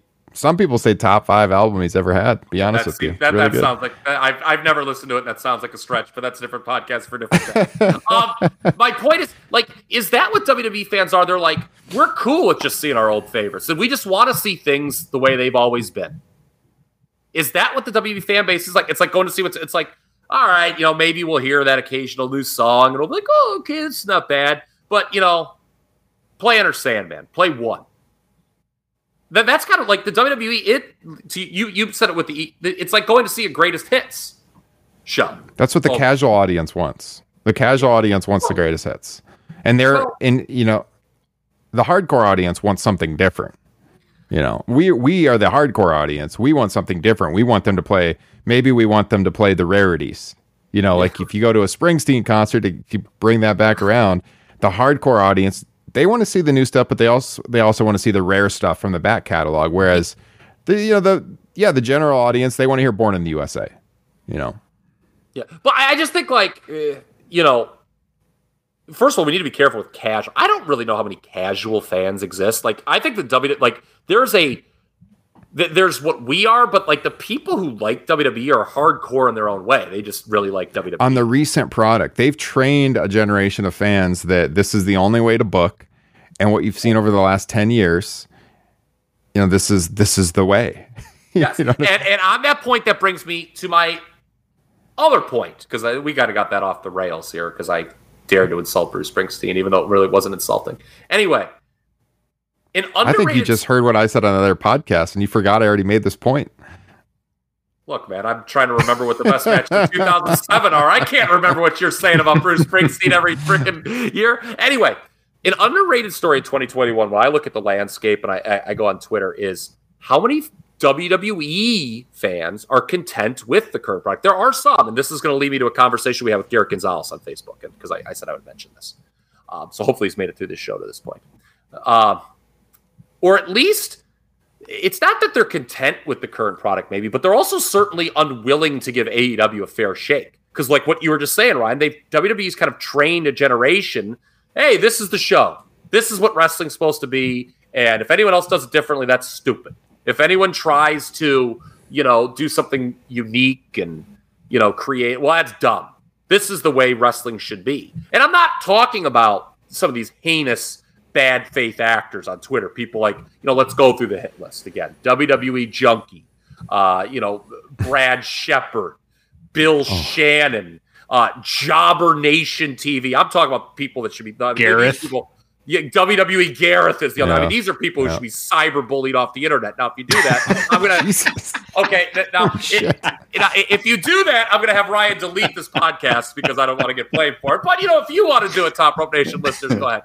Okay, um, I'm not talking about. I'm talking. There are people who just like you know seem content, but um, you know, and to that McMahon, it's it was sad how many that people were cheering for the McMahons in that promo three years ago.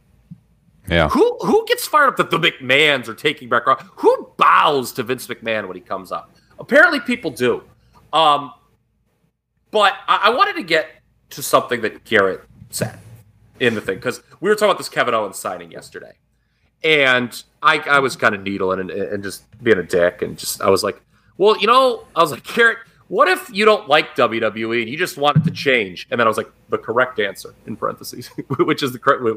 And he's like, well, you're probably not watching then, but there's still 1.5 to 2.2 million people that watch WWE every week.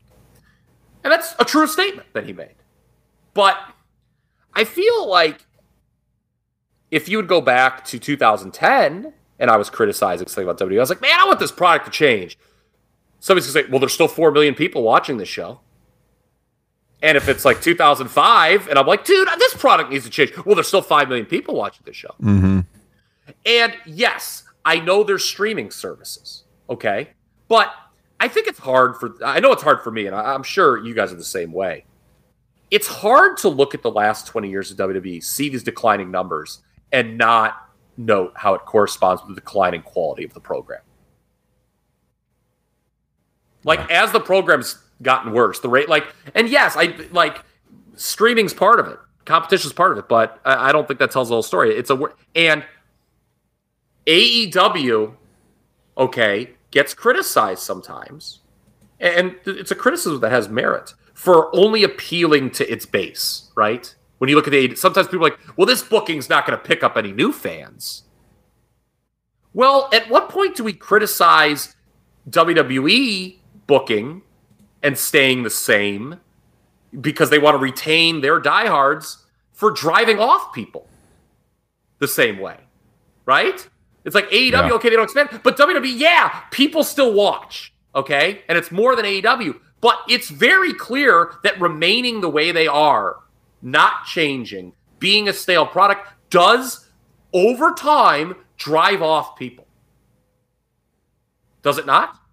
Yeah. I mean, 60, I mean, you, 60% of their audience in, in terms of pure viewership over the last, what, five, six years?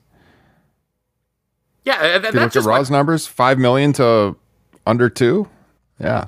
Yeah. I mean, I mean, at some point you got to say, okay, yeah, well, people still like this, you know, smart ass man who doesn't like WWE anymore. Okay. Yeah. I know people still like it, but there's also people, they're losing people. And it's not just because fucking Netflix exists. Like the shit, like, can you tell me that the WWE is good in the last three years? And that's, I think, the point of this process that hopefully people have enjoyed over the last uh, 100 minutes or so. The answer is no. Who likes the WWE of the last three years? I mean, what kind of asshole would podcast about this stuff? That's great. Oh, we will have a WWE Day One post show. yeah, in early. Really looking forward to that. Yeah, I know. We're doing that for all of you that tune in. Yes. Yeah, it, things things are dire in the world. I, I mean, it's tough. Right I mean, it, to, I mean, mm-hmm. Justin had mentioned this earlier. I, I'm with him, man. I mean, the weeks I know we're not going to review WWE television, there is a 0.0 chance I watch it. There there are, uh, to, I think Adam threw this on the chat though. There are, I mean, there are definitely those people who are just, it's like they're so loyal to a corporation and it's so weird. And like, I saw people celebrating, yes, KO sign with WWE. Like, why would that excite you? I mean, like, why do you care that much that he re signed with WWE? You realize you could see him wrestle still elsewhere. They literally don't mm-hmm. want to watch another product. They are so loyal to this well, corporation and it's very it's very weird i don't get it at all well, and well, i mean a generational thing i guess you know we grew up with two major wrestling companies most of our lives and i I'm, don't get this it's i am so glad me. you brought this up because i thought of this I, I this is something i thought of. It used to be that you liked wrestlers right like you had favorite wrestlers and mm-hmm. if they mm-hmm. jumped who cares? I don't care if they jump. I'm gonna. I like the wrestler. He's gonna be good Yeah. over here. It's kind of exciting now, sometimes. Yeah, Yeah. Now it's like, yeah, you're right. I mean, you know, if when the there is a subset of fans online when guys jump from WWE to AEW, oh, they're no good. I never liked him anyway. You know, people with, with O'Reilly all of a sudden he was Kyle O'Jobber. I saw, it Yeah. again, that was from some of the bad, real bad faith actors. Bottom of the barrel people. Again, folks, don't cyberbully. Okay, that was a, a Freudian. I should have said that. Uh, maybe that WWE chunky guy you can cyberbully. Okay. but uh, um, but like you know what I'm saying? Like that's just odd. That like Yeah. you know we joke all the time. Who the fuck cares about brand supremacy? Who's loyal? To- they have cultivated. Now it's it's not the majority, and I don't think you can get away just catering to that group because it's it's dwindles. But there is a solid group of people who just love. They don't have a favorite route. They just love WWE, and that is odd. Yep. I, I- I'm with you, Ryan. It is an those are odd birds to me, man. Like if AEW got bad, I'd be like, well, fuck this. Mm-hmm. Well, You they know, don't I- want I- the. Do you not want the company to get better? Like, I don't understand that at all. It's just like, well, watch no matter what, and uh, we're not going to criticize it, or I don't. I don't know, man. Yeah, I mean that's Bizarre. But I mean, I don't know. There are people who, who who do like it. I just think it's a dwindling number, and I just don't think you could keep saying, well, you know, 1.5 million people still like this. So that's good. Well, what about in three years when it's 1.2? Mm-hmm. and we're having the same conversation. I mean, I, I again, I, I just, I don't know. I, I don't see, you know, I want it to be good, like you said. You know, I, you know, Justin, I remember you and I did a Spotify or one of those shows, uh, the AEW post shows, and we were like, you know, we're doing that. You know, we were talking about tribalism stuff, and we both said one of the reasons we're so critical of WWE is that we want to see it change and get better. Mm-hmm. Let me let me ask you this: What kind of business does their business model with the mindset of these people still buy our products? Nobody. It's always how do we get more people to buy our mm-hmm. products? How do we appeal to more people? There is no business in the history of the world who sets their goals for the year and it's like, you know, I hope we can continue to sell our product to those people only. That's Well, just not well- a way it Well, works. well, to be fair, to be fair, they do. They always tell you in these interviews, "Oh, well, we're trying to reach all these people." You know, w- you know, like Roman's like, "Oh, AEW." Like they make it seem like AEW's got it is like this just niche audience, and they'll never get bigger. Well, WWE, we've got our sights on bigger things, but that really hasn't happened. Like, Yeah, I mean, it's over- just not the goal. It's just not the goal, though. Like you're always trying to draw in more people. That's the whole point of business. So, like to say, well, yeah, it might suck, but this many people still watch it, it doesn't make any sense because that's not the goal. That's not what you're supposed to do. Because as you said, those people have been gradually tuning out, and the whole idea is to grow your business, not just retain where you're at. well, you know, I so mean, like I- to say it's bad, like that's that's not a counter argument. yeah, no, To I say, mean, well, I so think- many people still watch it. I mean, I think, but my thing is, I was saying WWE and Titan Towers, they do want to obviously grow their. I mean, that's obviously a goal for them. I just think that they really either don't know how to do that or or just are incapable of it. I mean, they used to be capable of it, but they've gotten, you know, Well- with WCW going out of business and everything, like they've gotten so used to just doing what they think works and surrounding yourself with yes men like Johnny Ace and Bruce Pritchard, and Yeah. uh, just keep keep it rolling, keep the Yeah, I gravy mean- train going. They wanted to change. They knew that they needed to like attr- like right in that 93 to 96 and they changed. Yeah, right? It, it- and that's what I want to see. Like going back to like the band analogy, like you can like for me, I can only like a band for so long. Like after a while, it's just like, all right, they've peaked, and we're gonna find something else. But like the WWE is just like a band just keeps making the same freaking album, like you know, over and over. And, but just the- it, it's like every every album is just a little bit worse than the previous one. Mm-hmm. You or, know, or or it's the the head coach who's still trying to get that I formation to work in today's NFL. yes, yeah. God, still a wa- coach still make- running that wildcat. or or kicking his kicker for missing field goals. you know, I think that's why Oh. that second hour of uh, Dynamite last night was kind of odd and uneventful. I think the cons they were on the phone. They were giving old Herb the '86 job, man. they had figured out. They're like, all right, like I think as soon as Tony Khan that Iron Man, or as soon as the uh, 60 minute draw was over, Tony Hopefully, Khan's like Kyle- I got to go with my dad. and 86 is the coach. hopefully that means they know when to cut bait. Yeah. Yes, that's Yeah. true. True. Yeah. And you know, AEW, like we said, they've got their. But I, I, I don't know. I hope people enjoy this. I just there's a lot of frustration. This was actually born from um, a rant that Frank had on the, on the Facebook page, where a lot of people were just ranting. Oh, this frickin' WWE just makes me so mad. I was just trying to like articulate some of the issues, and hopefully we did that. And and people like this. I just. I think going into 20, I'm just not going to sugarcoat. I think WWE stinks going into 2022. I think it absolutely stinks. And I, I have one request for this podcast. Ryan Droste, because I forgot to do this once, and I, I said I was going to do this shtick, and, and I forgot after Survivor Series, but I remember now, and I'm going to do it. Ryan Droste, I believe you're a fair man. I believe you're an honest man. I don't believe you're a hyperbolic man. But I demand right now on this podcast, you say the WWE smells like cow ass. It does. The WWE does smell like cow ass right now. You would make an Iowan say that. Yeah, I didn't even know. I, yeah, I just it's it, is it good, Justin? No, it's not. No, no, it's not fucking good. It's not good, Kyle. It's, It's really not. I, just yeah, I, I don't know, man. I, I it, it it's I view this product as low as I've really ever. I love doing the show with you guys. Obviously, I love talking to our listeners. I love talking wrestling, but it's like it's so frustrating when there's so much like great wrestling out there, not just present day, but or eh, maybe not as much, but just in the history that you want to talk about, and then like. It's like God. Like, is there any wrestling that you would rather watch less than like the last ten years of? WWE? We That's want them to be good.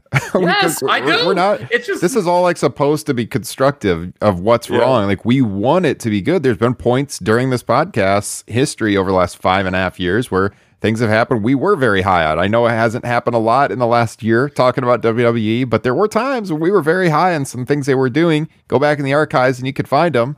Uh, and there was also times we were more critical of AEW, like early 2020 or Dynamite's early days. I think January 2020.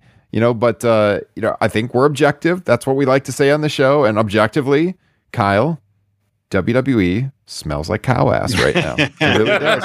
It really does. It, yeah, it, it does. So I don't know. Who knows? Let's maybe they got some uh, uh, aces up the sleeve, but I, I don't count on it. I don't count on it. I it. sure hope so, man. It's it's a lot more fun to do those WWE post shows when shows are a little bit better than this. So we'll Agree. see. Guys, again, subscribe, join the Facebook group. Link is here in the description, either the podcast or the video version. You can talk to us every day talking pro wrestling over there. A lot of good stuff happening over in the Facebook Pro Wrestling discussion group. You can follow all of us. Aaron says new t shirt. You can follow all of us on Twitter. I am at Ryan Droste. That is D R O S T E. You can find the show at Top Rope Nation. Uh, Kyle's at TRP Kyle. Justin at Justin Joynt, J O Y N T. And we will be back very soon. We're heading into the holidays. Hopefully, all of you have a great holiday season. And we'll be getting a hold of you soon. Take care.